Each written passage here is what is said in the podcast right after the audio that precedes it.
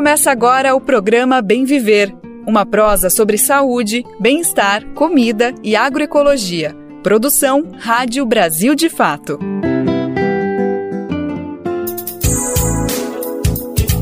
Hoje é terça-feira, dia 23 de maio de 2023. É nós chegando aqui para mais uma edição do nosso programa Bem Viver, uma produção do Brasil de Fato.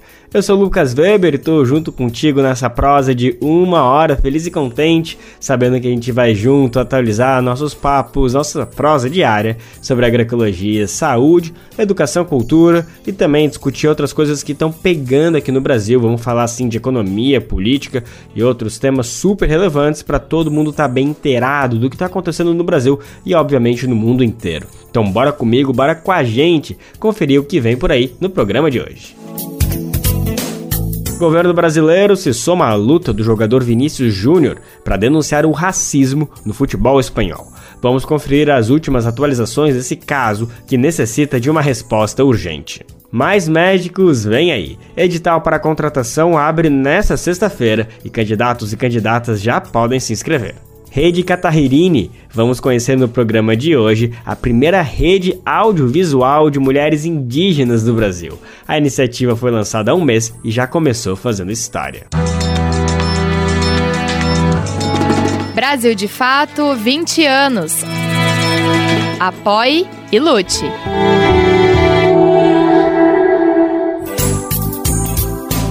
A gente está no ar com Bem Viver, você sabe, é de segunda a sexta-feira, sempre às 11 horas da manhã na Rádio Brasil Atual, 98,9 FM na Grande São Paulo e também pela nossa rádio web no site radiobrasildefato.com.br, que você pode ouvir em todo mundo.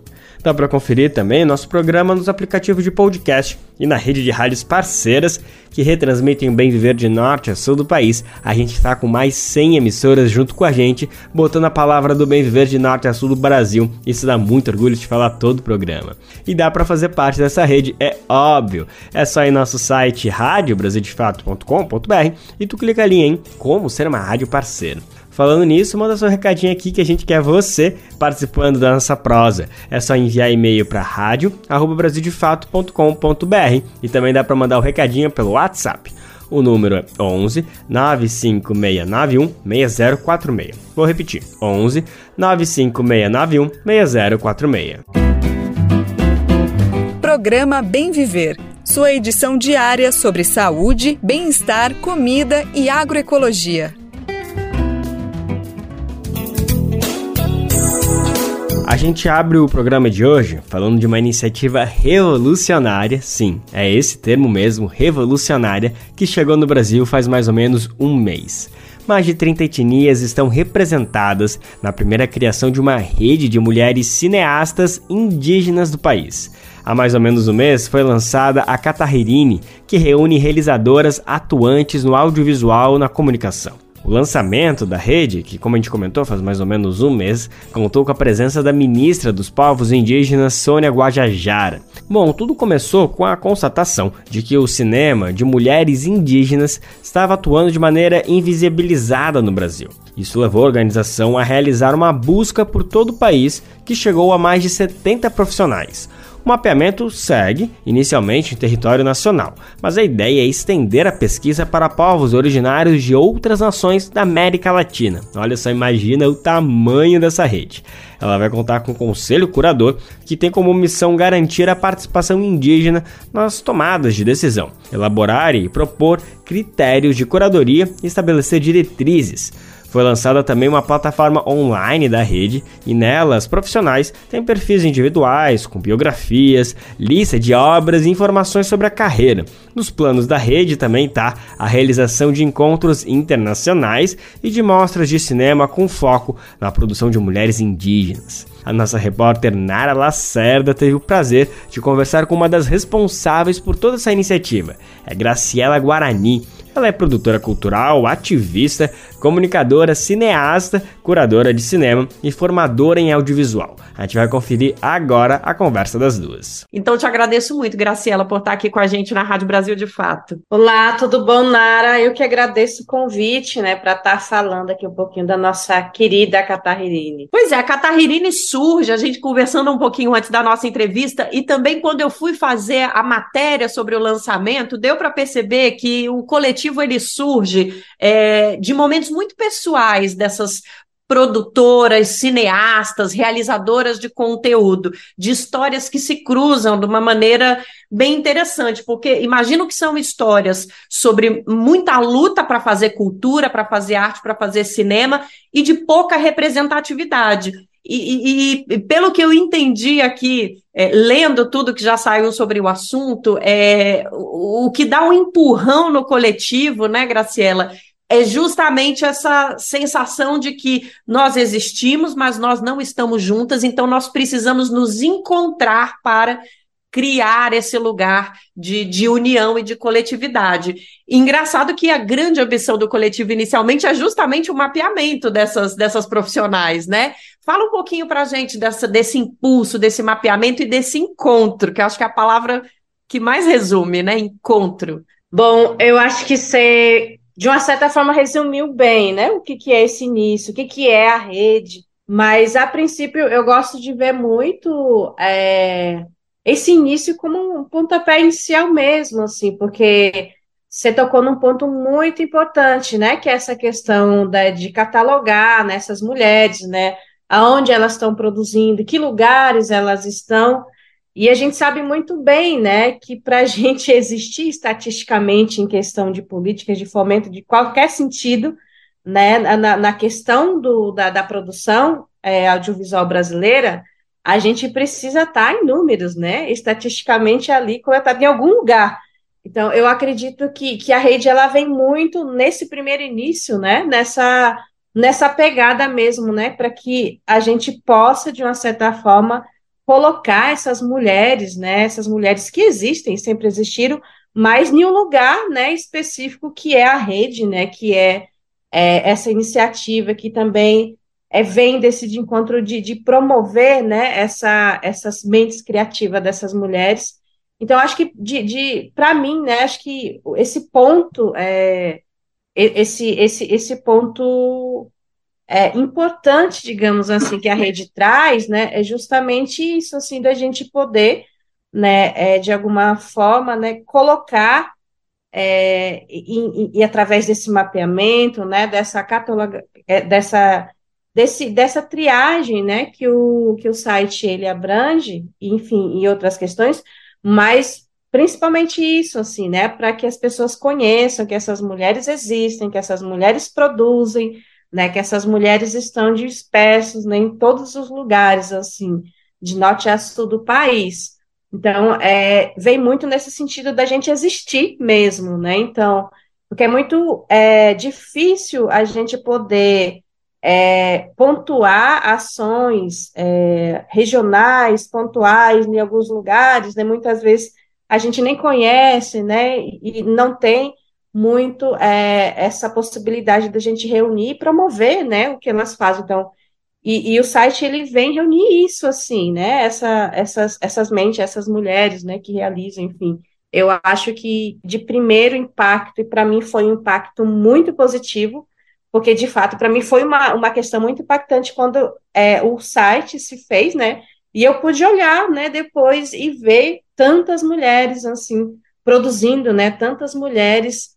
E tem tantas outras assim, mas foi um, um, um, impacto muito positivo, porque eu não tinha noção, né? Então, porque cada um de, de nós que estamos nesse corpo fundador tem os seus conhecimentos, os seus núcleos, os seus lugares, então, e a gente reuniu, né, essa, esses conhecimentos e a gente viu, né, a, a possibilidade da, da capilaridade que tem, né, essa, esse conteúdo de mulheres, que até então é, eu realmente confesso que eu não sabia que era tanto. Então, foi um impacto muito positivo para mim, assim. Só para a gente trazer alguns dados aqui sobre esse início do Catarririne, que é a primeira rede de mulheres cineastas indígenas do Brasil. Olha, não tem nenhum mês que a rede foi oficialmente colocada a público e já tem mais de 30 etnias representadas.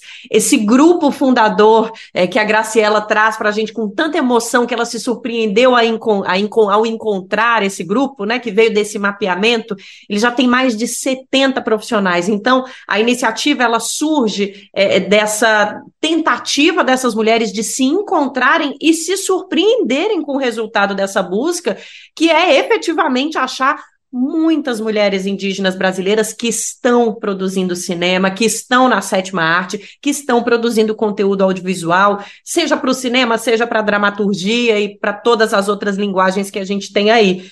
Então, gente, é muito significativo isso. E é mais significativo ainda quando a gente fala de representatividade, né, Graciela?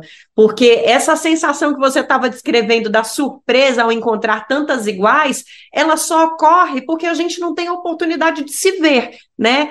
Então, é, quem cresce mulher negra, quem cresce mulher indígena, quem cresce, enfim, homem negro, é, enfim, várias outras minorias sociais, como a gente chama, não se enxerga.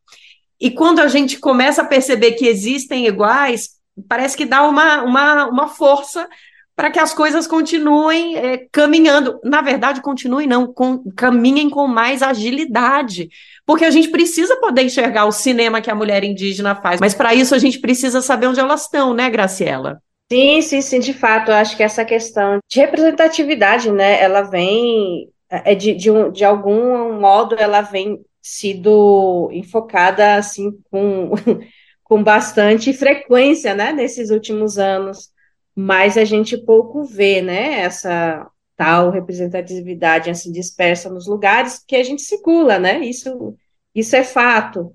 Mas eu acho que, que a rede ela, ela também vem nesse sentido da representatividade que é com um pezinho a mais, né? Essa representatividade com propriedade, né? Porque de fato a gente sabe que essa palavrinha de uma de um de um tempo ela virou virou muito muito no, nesse corriqueiro, né? E é muito fácil hoje a gente ver esses lugares, né?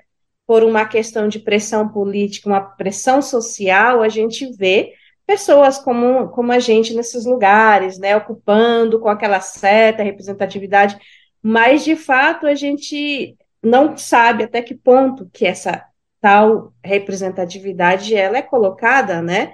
Então, e a rede ela vem justamente é, também fortalecer essa autorrepresentatividade com propriedade, né? Com propriedade de quem faz, com propriedade de quem cria, com propriedade, né? De quem produz, né? Eu acho que é muito nesse sentido, né? Da gente, de nós sermos agentes mesmo, né? Do todo o processo de intelectualidade que a gente tem, né? E que muitas vezes é, muitas vezes nos colocam só mesmo né, nesse lugar de, de, representatividade sem poder de fato né, saber né, aproveitar né, essa riqueza que a gente tem. E, e de fato, né, é, é, faz tanto, muito sentido é, quando a gente também pensa né, em que lugares estão dispersos né, essas mentes criativas, essas mulheres. Tanto é que o site ele é dividido por biomas, né? Porque faz todo o sentido também, né, da gente poder fazer esse mapeamento através disso, porque, de fato, hoje a questão indígena é, é muito isso, né, que, que as pessoas, né, que a maioria das pessoas é, no, nos, é, nos, credi nos credifica, né, que essa questão de, de protetores, enfim, de certa forma a gente é também, mas não somos os únicos, né, todas as pessoas, toda a população mundial está no mesmo lugar, né? Todo mundo está respirando o mesmo ar. Então, eu, eu acredito que, por uma questão mesmo do que a gente trata, não só nas nossas narrativas, mas em qualquer aspecto em meio artístico, criativo, né? Seja na música, seja nas artes visuais, enfim, em qualquer processo criativo, a gente sempre, de alguma forma, está tentando trazer é, em foco constantemente essa questão né, de como a gente está nesse mundo, de como a gente pisa mesmo, né, nesse chão, que até seja, pode ser, algumas pessoas levem por uma questão romântica, né, romantizada, mas a, a questão é, né, e, e, e o fato é que é meramente uma questão de consciência e de uma questão inteligente, né, que a pessoa, o ser humano, pense né, no, no seu lugar, né, na sua condição de, de humanidade como seres inteligentes, porque isso tá, implica na nossa condição de sobrevivência. Então, não é nada uma questão filosófica, enfim, mas também é, mas é, eu acho que é muito essa questão da praticidade mesmo, né, da gente entender nosso processo como humanidade nesse mundo. Então, e está mapeado, né, por essa questão é, de bioma, por isso, né, então, a todo momento a gente está, de alguma forma, lidando, né, com essa questão, em qualquer processo criativo que a gente esteja. Eu queria conversar com você, porque eu tenho certeza que todo mundo que está ouvindo a gente está com uma curiosidade de entender mais na prática como é o projeto. Então, foi lançado um site do Catarririni, e nesse site, gente, as cineastas, produtoras, realizadoras que já estão junto com a iniciativa têm perfis falando sobre a biografia, sobre as produções que elas já realizaram, sobre o trabalho delas, currículos para que as pessoas possam consultar. Então, também é um espaço de pesquisa da produção das mulheres indígenas aqui no Brasil, além de ser um espaço de encontro, de reunião, como a gente já falou.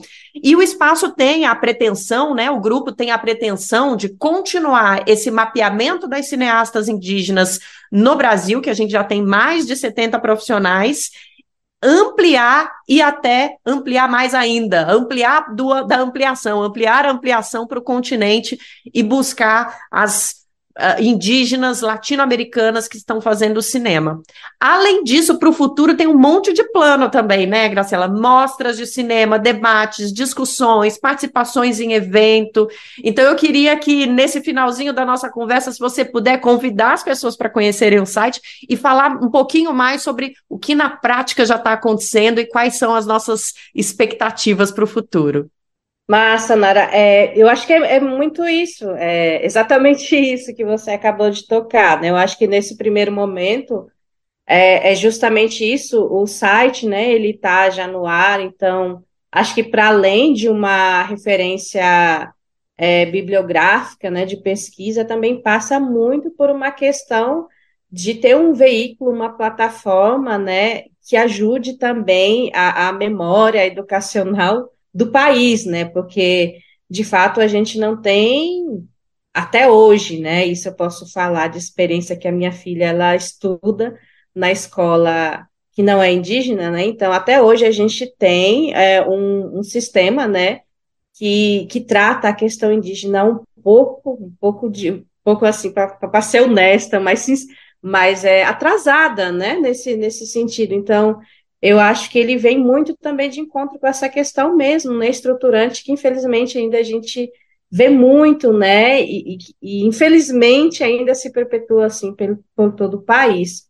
Então, acho que de primeiro momento realmente é isso, mas ao mesmo tempo, né, é, é, também isso que você citou é um lugar, né, de, de encontro, né, que reúne essas realizadoras, então a gente também é, acredita e quer muito que seja é, que seja um, um, espelho, né, uma forma de, de, de, catalogar, de uma forma de promover também, né, essas realizadoras, para que as suas narrativas, as suas produções também possa vir sobreviver também, né, porque acho que é isso, né, quem sabe, né, quem tá, quem vê o site, né, é, se interessa por aquela ou, quer conversar sobre algo, acho que também é isso, né? Acho que trazer à tona o processo delas, né, e, e, visibilizar, né, também as produções, porque de fato é isso, né, muitas não tinham nem veículo, né, de, de poder mostrar seus trabalhos, nem sabiam que existiam, né, e que faziam é, audiovisual.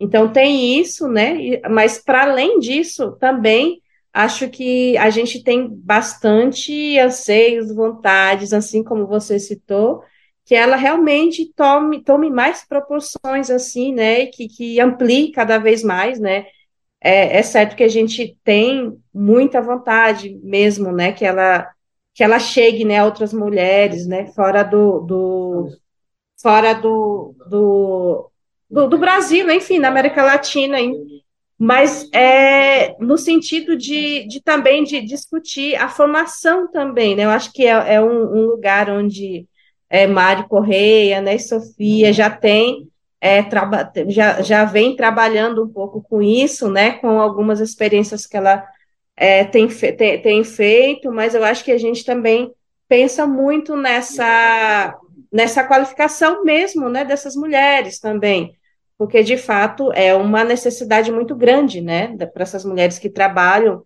né, e, e, os meios também, né, de chegar até essas produções. Então, para além de formações, né, oficinas, também acho que essa questão, né, de estar de, de, tá, de alguma forma é, envolvendo elas, né, enfim, ou como festivais, enfim, enfim, é, é, são vários anseios, né, e vontades que a gente tem, mas, enfim, como eu disse, ainda é um, um pontapé inicial, né, então, e para isso a gente conta muito, muito, né, com, com as pessoas que acessem, né, o, o, o nosso portal, né, e se quiserem entrar em contato também, lá tá, tá, tá postado todas as informações, né, referente né, a esse grupo que se juntou, né, para a Rede Catarrerini. Obrigada demais por vir aqui conversar com a gente sobre o projeto e, e, enfim, nos convidar a fazer parte desse novo momento. A gente está sempre esperando assuntos, pautas e novidades de vocês da rede para falar aqui no Brasil de Fato, viu? Obrigada, Nara. Eu que agradeço o espaço aqui para falar sobre a rede. E uma, não sei se quem está escutando ficou com curiosidade de saber sobre o nome, né? O nome, ele é uma menção é, a uma das línguas indígenas que a gente tem no país, né? Que é a língua do povo é, Machinere, que significa, Catarririne significa constelação. Então, acho que nada mais significativo, né? A gente dá o nome da rede, né, de, de constelação, porque de fato é isso, né, a gente reuniu, né, essas várias estrelinhas aí dispersas do audiovisual indígena aí pelo país. Obrigada a você também que acompanhou a gente até aqui, ouviu a nossa entrevista, valeu demais pela participação aqui, bom ter você conosco. Valeu demais também a Graciela mais uma vez e aqui de São Paulo, da Rádio Brasil de Fato, Nara Lacerda. A gente agradece mais uma vez a disponibilidade de Graciela Guarani. Ela é produtora cultural, ativista, comunicadora, cineasta, curadora de cinema e formadora em audiovisual. E também ela é fundadora da Rede Catarrerini, a iniciativa que reúne produtoras e produções de audiovisual feitas por mulheres indígenas do Brasil. Olha, quem quiser conferir mais detalhes de toda essa produção, eu vou repetir o site aqui.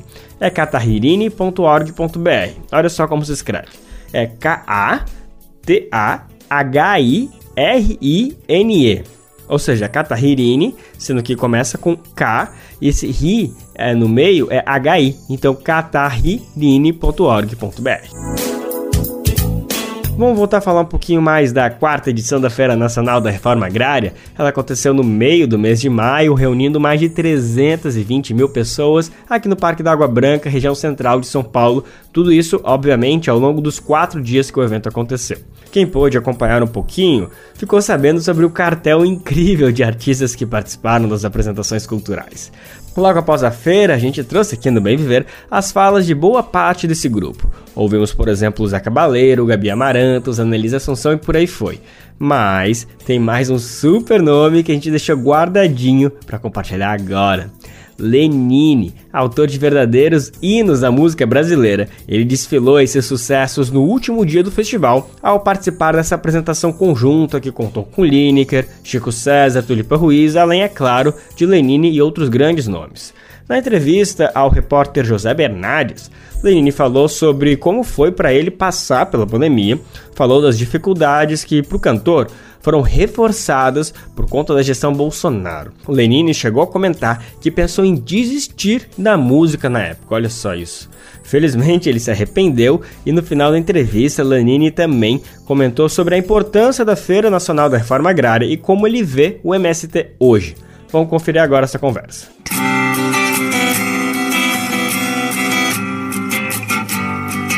A história da pandemia e o pandemônio sendo conjugados no mesmo tempo foi cruel demais para mim.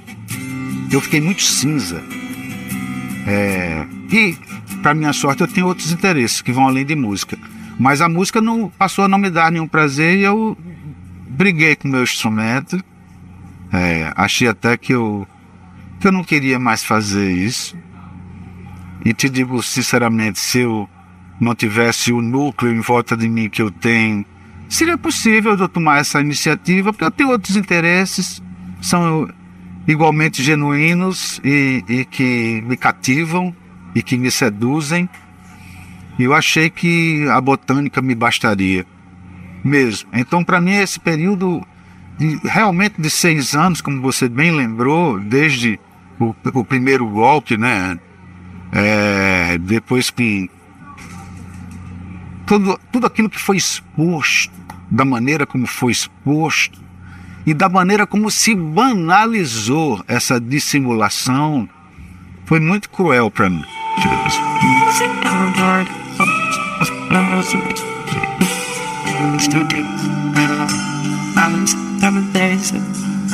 E eu acho que vai levar muito tempo para curar essa fissura. Porque é como se cada pessoa que carregasse em si um sentimento muito profundo de fracasso viu a possibilidade de expor seu monstro sem nenhum escrúpulo, sabe? Uma, uma canalice que foi cultivada, sabe? Da dissimulação, que isso tomou conta das casas, entrou nas famílias, rachou o país, cara. E isso é medieval, é um dualismo Burley, que não tem nada a ver com o tempo de hoje. Eu levei um tempo para voltar a acreditar que a vida é como um coração. Você tem sístole e diástole. E a gente estava no meio de uma diástole muito profunda, foi muito para trás. A gente a gente estava praticamente na idade média, né? E isso para mim foi muito doído. Eu fiquei muito deprimido e sem e sem estímulo para fazer mesmo. Então, esse tempo que nós estamos vivendo agora, com esse retorno, esses quase cinco meses, é um tempo que eu estou celebrando. Até agora eu estou celebrando, que isso me resgatou não só a cidadania de todo mundo, o sonho de todo mundo, mas para mim individualmente é, resgatou esse esse prazer com o que eu faço, com o que eu escolhi fazer a vida toda, esse tipo de crônica sonora que eu faço. E que foi fundamental isso, cara. Então, retornar a isso. E hoje até chegar à conclusão do quão eu fui imbecil achar que eu podia viver sem música. Mas isso levou um tempo para eu perceber. E isso tudo para dividir com você e com vocês é, esse tempo, esse tempo foi muito esquisito, não foi só para mim, foi para todo mundo. E não vai mudar. A gente está vivendo um recomeço, então, se, se adaptando a outros tempos.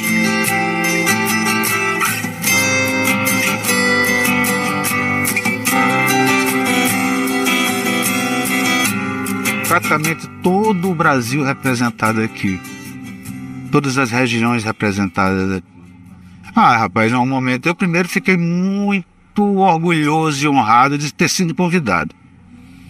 Segundo, é raro uma possibilidade que a gente tem de encontrar os pares da gente. Então, uma, uma festa como essa que está acontecendo hoje aqui, eu revi um bocado de amigo faz um tempo que eu não via, celebrando essa conquista do movimento. Então, é muito importante para mim o fato de estar aqui hoje dividindo com meus amigos e celebrando a conquista do movimento. Dividindo essa conquista para todo mundo tomar conhecimento. Mas todo mundo já sabe disso.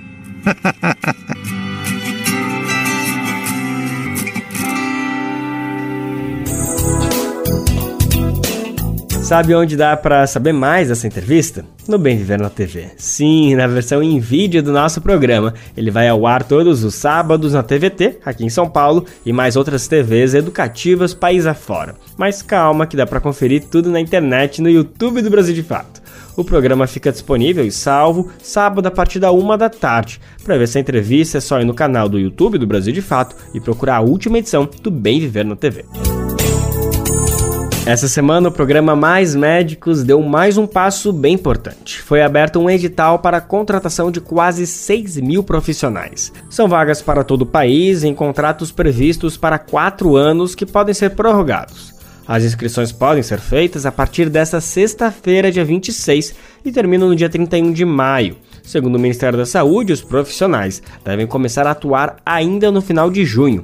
Vamos saber mais detalhes com nosso repórter Douglas Matos. O Ministério da Saúde informou que as inscrições para mais de 5.900 vagas no programa Mais Médicos abrem na próxima sexta-feira, dia 26, e vão até o dia 31 de maio. O processo vai priorizar profissionais brasileiros formados no país, mas estrangeiros também podem participar. De acordo com a pasta, o edital pretende distribuir profissionais em quase 2 mil municípios de todas as regiões do Brasil. Locais em que foram identificados vazios assistenciais serão prioridade cerca de 45% das vagas estão em áreas de vulnerabilidade social, com histórico de dificuldade no provimento de profissionais. Quem for alocado ou alocada nesses pontos e permanecer 48 meses no programa pode receber um incentivo de 120 mil reais, equivalente a 20% do total recebido no período.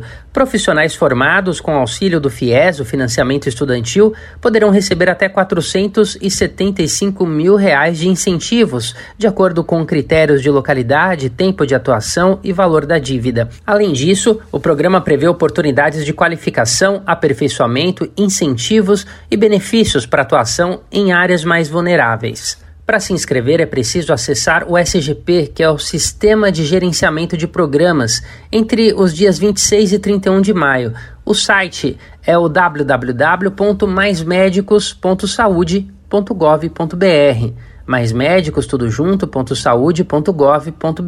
Entre os dias 1 e 5 de junho, candidatos podem indicar a preferência dos locais de atuação. Para definir onde cada profissional vai atuar, o governo considera a titulação, formação e experiência prévia no projeto. Entre critérios de desempate, terão prioridade os candidatos de residência mais próxima do local de atuação, com maior tempo de formação e mais idade. De São Paulo, da Rádio Brasil de Fato, com reportagem de Nara Lacerda. Locução: Douglas Matos. Reforçando que começa agora, sexta-feira, e o prazo é curto. Se encerra na quarta-feira, dia 31. Adivinha que dia é também dia de entregar a declaração do imposto de renda. Olha só que notícia boa para quem é beneficiado do INSS. A partir de agora, desde ontem, aposentados e pensionistas vão poder comprovar o vínculo com o Instituto por meio de uma carteirinha virtual que você pode acessar pelo celular. Vamos saber mais informações agora na reportagem da Rádio Nacional. A partir de agora, aposentados, pensionistas e demais beneficiários do INSS vão poder comprovar o vínculo com o Instituto por meio de uma carteira virtual. A novidade, chamada Meu INSS, foi anunciada nesta segunda-feira pelo Ministério da Previdência Social e pelo Instituto Nacional do Seguro Social. Além de servir como comprovação de segurado do INSS, sem a necessidade de imprimir nenhum documento, a carteira virtual vai oferecer ainda uma espécie de clube de vantagens para aposentados, pensionistas e beneficiários de auxílios do Instituto.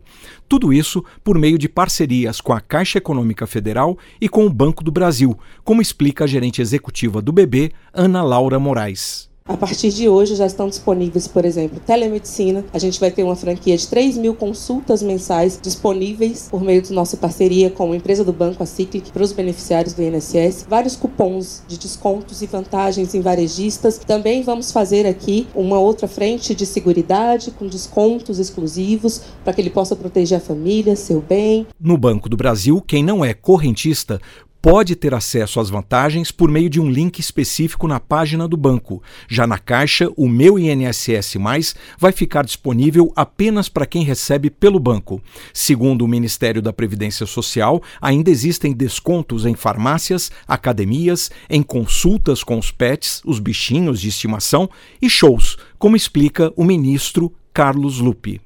Nós podemos ir no cinema com desconto até de graça. Nós vamos poder ter os ônibus municipais interestaduais para aqueles que já completaram o ciclo dos 60 primeiros anos. Também a gratuidade, sem precisar de ter que ter em cada estado uma identificação, unificando essa identificação com inicialmente esse cartão virtual. Então, na verdade, esse cartão virtual é levar aquilo que é obrigação do Estado, dar direito e cidadania a quem ajudou a construir a grande nação que é o Brasil de hoje. De acordo com o Ministério da Previdência Social, o Meu INSS já está disponível para o sistema Android e em breve estará disponível também para o iOS. Da Rádio Nacional em Brasília, Osama El Gauri. Tem um assunto que até um tempinho atrás estava chamando a atenção de muita gente por conta da febre que tomou conta do país. A tal das apostas esportivas, com certeza você ficou sabendo, né? De repente virou uma tendência, milhares de modalidades, opções, maneiras, enfim, febre, febre total, né? E aí passou um tempinho e o assunto se tornou um caso de polícia. Como todo mundo está acompanhando, foi descoberto um esquema de compra de resultados envolvendo jogadores e outros personagens do ramo futebolístico, justamente para favorecer apostadores dessa modalidade de loteria. Como tudo isso aconteceu, de que forma esse mercado criminoso se constituiu no Brasil? Pois é, o repórter Géssio Passos, da Rádio Nacional, fez uma investigação para entender melhor esses caminhos e a gente vai conferir agora a produção.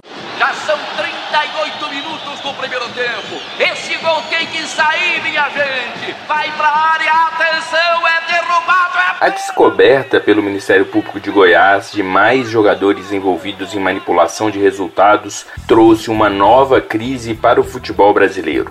Nos últimos anos, sites de apostas inundaram a televisão com jogadores renomados como garotos propaganda e os clubes patrocinados por esses empreendimentos. Após a sua liberação no país em 2018, só agora o governo federal vai regulamentar a atividade. O professor Tiago Santos é doutor em gestão do esporte e coordena o projeto Desporto contra a Manipulação de Resultados em Portugal. Ele pesquisou o que leva os jogadores a aderirem à manipulação. Tiago explica como é o primeiro passo dos aliciadores. A primeira coisa que os aliciadores tentam identificar são as fragilidades daquele atleta. Então, é olhar para, por exemplo, nas redes sociais, como é que ele comunica, onde é que ele, qual é a equipe que ele está jogando, se aquela equipe está pagando em dia ou não está pagando em dia. Então, de alguma forma, é como se fosse mesmo aquilo que né, nós chamamos do aliciamento. E eu, né, como aliciador, me ofereço para ajudar aquele atleta. O pesquisador indica que as quadrilhas buscam envolver pessoas próximas aos atletas, a família e até dirigentes. Com isso, ganham confiança ou até ameaçam para a adesão dos jogadores no esquema de fraude. Thiago destaca medidas importantes para enfrentar a situação. Para conscientizar da necessidade de educar os jovens atletas para que, quando eles passarem por situações como essa, eles saibam como agir. Depois, acho que conscientizar cada vez mais os clubes e as organizações para ter a, terem atenção nessa lógica é, que está cada vez mais presente, que é a questão da manipulação do resultado e o envolvimento né, de, de uma máfia gigante de pessoas que utilizam as apostas como um, um mote para manipular resultado. É, eu acho que esses, esses dois caminhos são fundamentais, quer dizer mesmo a educação, ok? Acho que é fundamental, né? E educar desde sempre os nossos jovens atletas para que eles realmente entendam esse contexto e é, fazer com que os clubes e, e, as entidades nacionais que gerem o desporto, que elas possam também olhar para isso de forma muito mais cuidadosa. Já o advogado especialista em direito esportivo Andrei Campos ressalta que o próprio Código de Ética da FIFA proíbe qualquer relação de jogadores, técnicos e pessoas envolvidas no futebol com sites de apostas. A gente tem lá na FIFA, no estatuto, no artigo 2 que, abre aspas, o compromisso é de combater a manipulação de resultados, defendendo a integridade das competições. E lá no Código de Ética também traz que as pessoas submetidas a esse código são proibidas de participar de maneira direta ou indireta de apostas, loterias ou eventos similares, porque isso pode lançar dúvidas sobre a integridade do esporte. Andrei Campos ressalta que vários clubes hoje colocam nos contratos dos jogadores a proibição de qualquer relação de atletas com casas de apostas. O advogado também ressalta a necessidade de atuação conjunta para garantir a integridade do esporte. A, a, manipulação de resultado ela contraria a essência do esporte, que é a incerteza do resultado. O torcedor vai para o campo porque ele não sabe o resultado que vai acontecer. Então, proteger a integridade passa a ser fundamental. Para isso, a gente é, entende como fundamental uma cooperação de diversos entes para que medidas preventivas e também medidas repressivas sejam tomadas a fim de diminuir ó, esse tipo de atividade. A Câmara dos Deputados instalou uma comissão parlamentar de inquérito para também investigar a manipulação de resultados em partidas de futebol. Com sonoplastia de Jailton Sodré, da Rádio Nacional em Brasília, Gésio Passos. O mundo inteiro, em especial o Brasil, acompanha de forma estarrecida o que está acontecendo na Espanha com o craque Vinícius Júnior. O jogador da seleção e astro do Real Madrid vem sendo alvo frequentemente de ataques racistas por parte de torcedores de clubes rivais ao que ele joga, que é o Real Madrid. No último domingo teve um caso. Quem acompanhou as imagens com certeza ficou em choque com a agressividade dos torcedores, ou melhor, criminosos, porque não tem outro termo apropriado melhor para falar, mas também com a passividade com que tudo isso aconteceu. Tanto o árbitro em campo não tomou nenhuma atitude na hora, e também dirigentes do Real Madrid e os responsáveis pelo campeonato espanhol ficaram naquele veja bem, veja bem. Pois é, quem se mobilizou frente a tudo isso foi o governo brasileiro. Ontem dia foi de autorizações por parte de diferentes ministérios cobrando atitudes do governo espanhol e também de entidades do futebol europeu envolvidas no caso. Ainda pela manhã foi divulgada uma nota conjunta que envolveu o Ministério das Relações Exteriores, o da Igualdade Racial, dos Esportes e também dos Direitos Humanos, além também da Justiça. O texto convoca as autoridades governamentais e esportivas da Espanha a tomarem as providências necessárias a fim de punir os perpetradores e evitar a recorrência desses atos. E também apela à FIFA, à Federação Espanhola e à Liga a aplicar as medidas cabíveis, além, obviamente, de se solidarizar e prestar apoio a Vini Júnior. Além dessas manifestações por escrito, a ministra de Igualdade Racial, Aniele Franco, se manifestou em uma coletiva de imprensa ontem. Nossa reportagem acompanhou e a gente vai saber os detalhes agora com Daniel Lamir. O governo brasileiro está em contato com autoridades espanholas para tratar de mais uma agressão racista sofrida pelo jogador Vinícius Júnior. A confirmação foi feita pela ministra da Igualdade Racial, Aniele Franco, ontem, segunda, dia 22. O brasileiro que atua pelo clube espanhol Real Madrid foi agredido por ofensas raciais e de ódio por parte dos torcedores do Valência no último domingo, dia 21. Aniele, que já foi jogadora profissional de vôlei, disse que chegou a ficar trêmula ao comentar o caso e prestou solidariedade a Vini. Ela disse que falou com um familiar do jogador após o episódio do domingo. Também destacou que já estava em contato com outras pessoas próximas dele antes disso, já que houve vários outros ataques ao atleta. E enquanto tiver sangue correndo nas minhas veias, enquanto a gente estiver à frente dessa parte do Ministério da Igualdade Racial, que o governo federal, o presidente Lula, que a gente vai estar tá cuidando do povo brasileiro preto, seja aqui ou fora do país, porque se tem alguma coisa que assola a nossa comunidade preta é o racismo. Levantamentos feitos pela imprensa brasileira indicam que o coro racista na cidade de Valência foi pelo menos o décimo episódio de violência racial e de ódio contra o jogador de 22 anos desde 2021. A ministra disse que a iniciativa com autoridades espanholas busca evitar uma escala ainda maior dos crimes racistas. Segundo Aniele, os contatos entre representantes dos governos do Brasil e da Espanha começaram ainda na noite de domingo. A ministra já esteve na Espanha duas vezes nesses primeiros meses de mandato e, por lá, assinou o memorando de entendimento entre os governos justamente para combater o racismo. Aniele disse que o Ministério Fiscal, equivalente na Espanha ao Ministério Público, será acionado por representantes dos dois governos. O pedido será feito para a investigação de todos os casos de racismo e da La Liga, entidade que administra o Campeonato Espanhol de Futebol. Uma das autoridades espanholas com quem Aniele tratou do assunto, a ministra da Igualdade Irene Monteiro, também falou sobre o caso nesta segunda-feira. Em entrevista na comunidade autônoma do País Basco, no norte da Espanha, ela disse que condena de maneira contundente as repetidas agressões racistas. O governo brasileiro repudiou formalmente os ataques sofridos pelo jogador e reforçou a atuação em cooperação com o governo espanhol para coibir as agressões. A informação foi dada em nota conjunta publicada pelos Ministérios do Esporte, da Igualdade Racial, das Relações Exteriores, da Justiça e Segurança Pública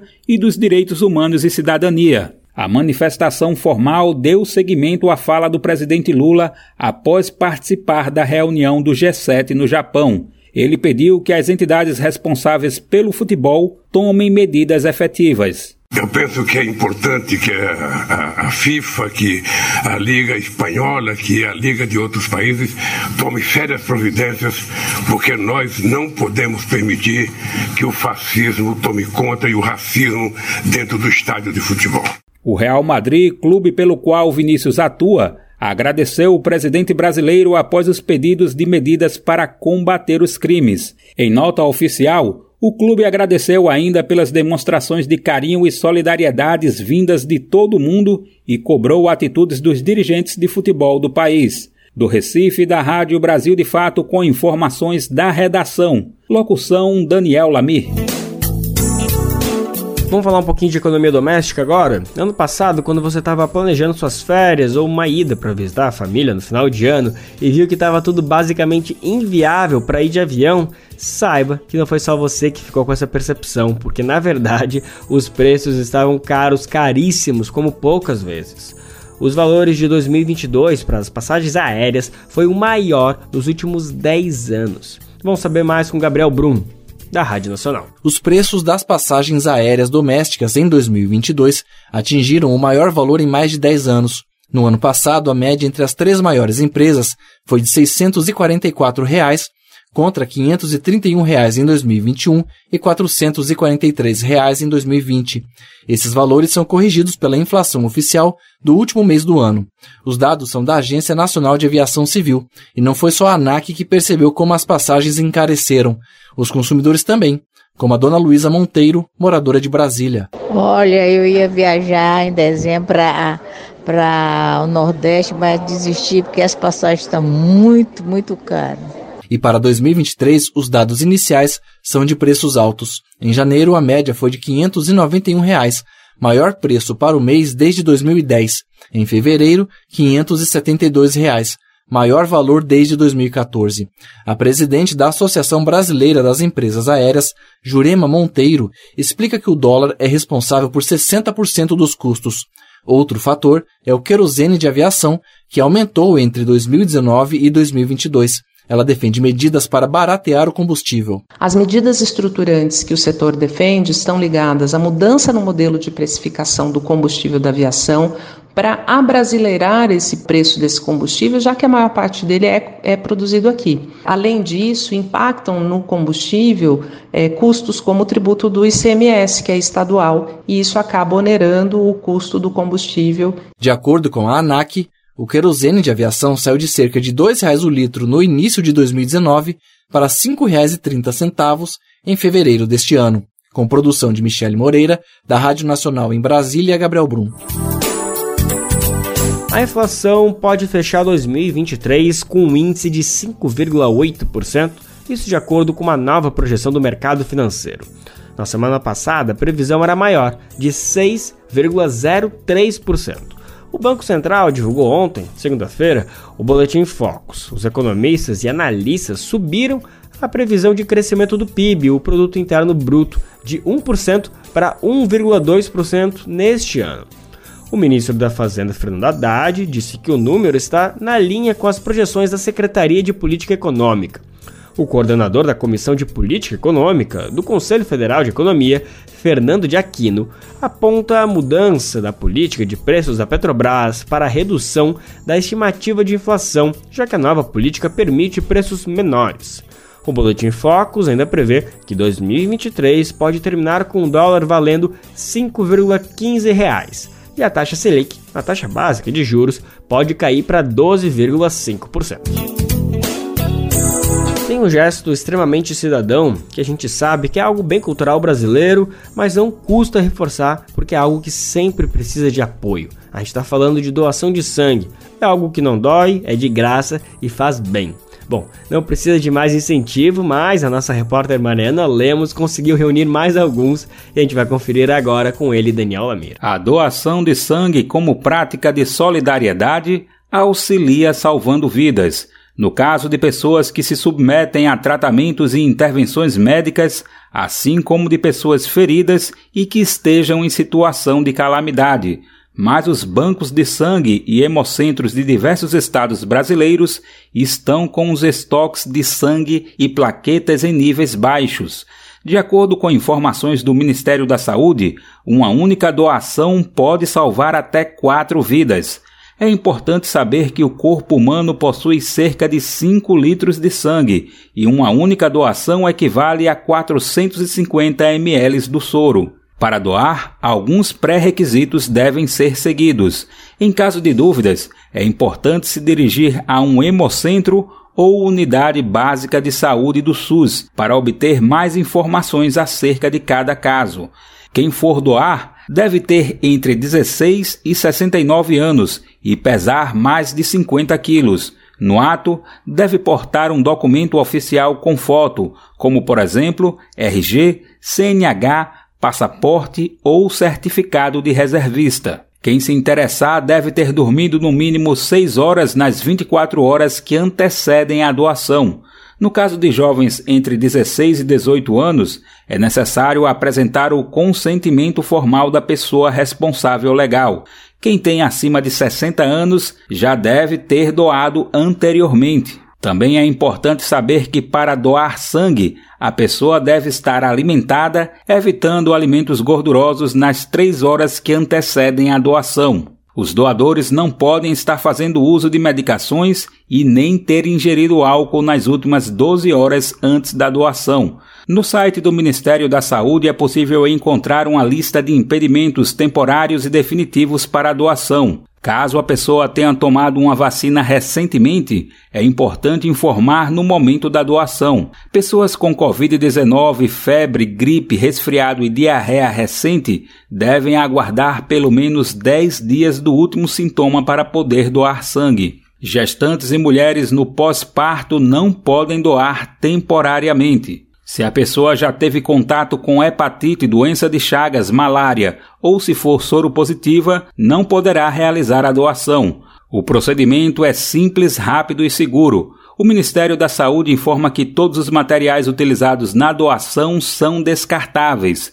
Durante a coleta de sangue, uma equipe médica fica à disposição dos doadores. Da Rádio Brasil de Fato, com reportagem de Mariana Lemos de São Paulo. Locução: Daniel Lamir. E para encerrar o Bem Viver de hoje, a gente abre espaço para falar do grupo Semente do Jogo de Angola. A iniciativa existe há 32 anos, sendo uma referência na luta para disseminar a capoeira como uma prática de resistência, de fortalecimento e disseminação da cultura negra. O grupo foi criado por Jorge Egídio dos Santos, o mestre jogo de dentro, discípulo de mestre Pastinha, o pai da capoeira Angola no Brasil, que é um símbolo máximo da cultura brasileira que para sempre precisa ser reverenciado e respeitado. Salve, mestre Pastinha! O Semente de Jogo de Angola é um dos movimentos mais fortes no Brasil e também no mundo. Atualmente, o grupo possui núcleos na Bahia, São Paulo, Minas Gerais, Santa Catarina, Distrito Federal e também em países como Itália, Canadá, Nova Zelândia, Japão e Israel. Nossa, faz coisa, hein? A nossa repórter Annelise Moreira conversou com os responsáveis por consolidar o grupo para entender mais essa caminhada e da importância da capoeira Angola. E a gente vai conferir agora no Mosaico Cultural de hoje.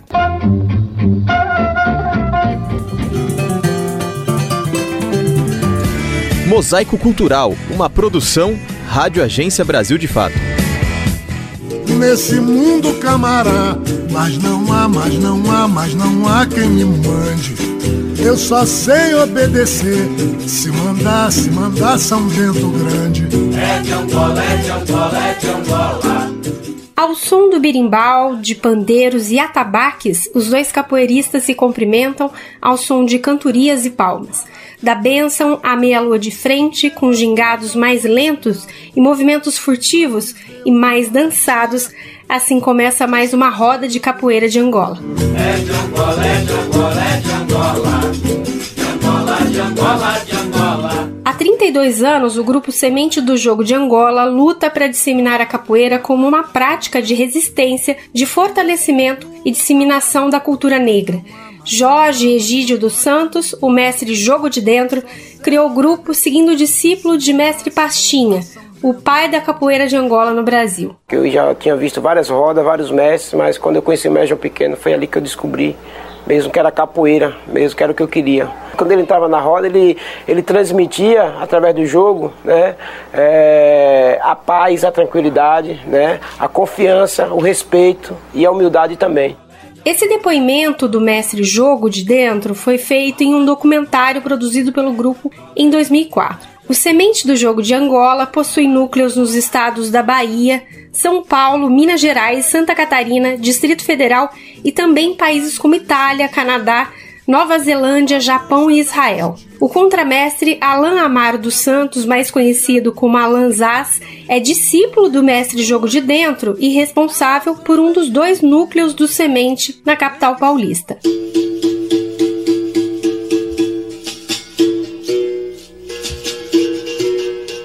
Aos 44 anos, ele relembra que começou a praticar a capoeira ainda criança, em um campinho de terra do Jardim Eliana, bairro do Grajaú, zona sul de São Paulo.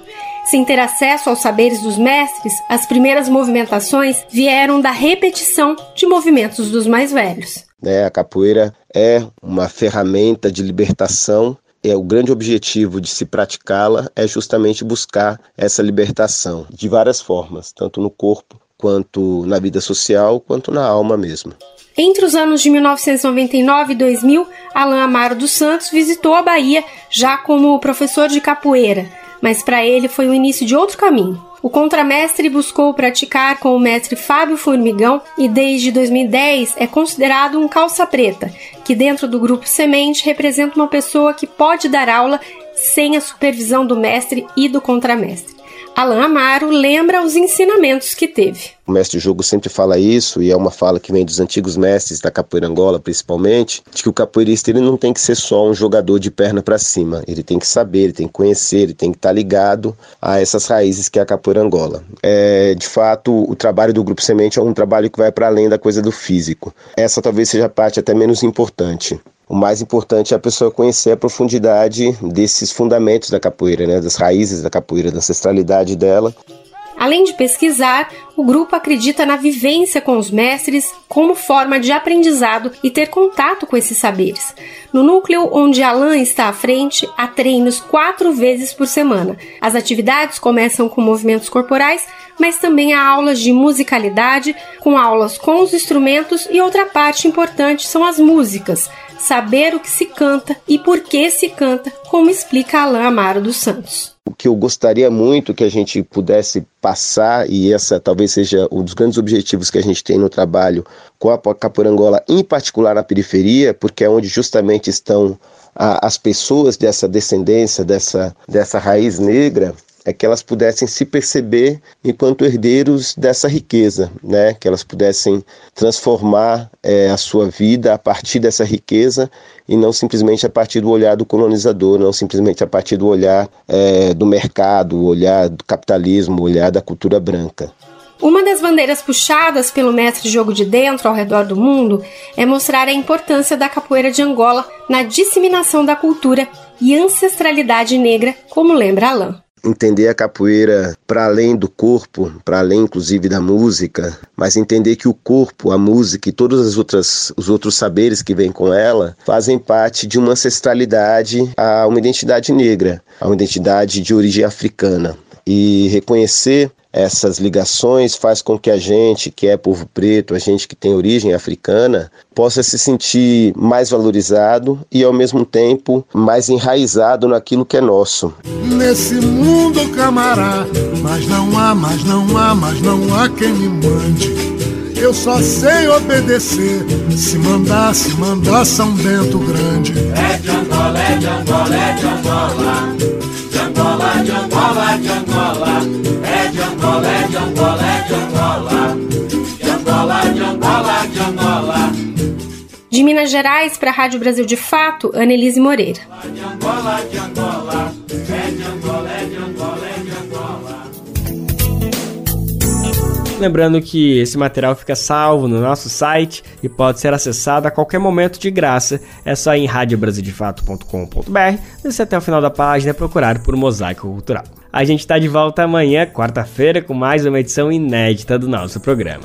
O Bem Viver vai ao ar a partir das 11 horas da manhã na Rádio Brasil Atual, 98,9 FM na Grande São Paulo ou no site radiobrasildefato.com.br.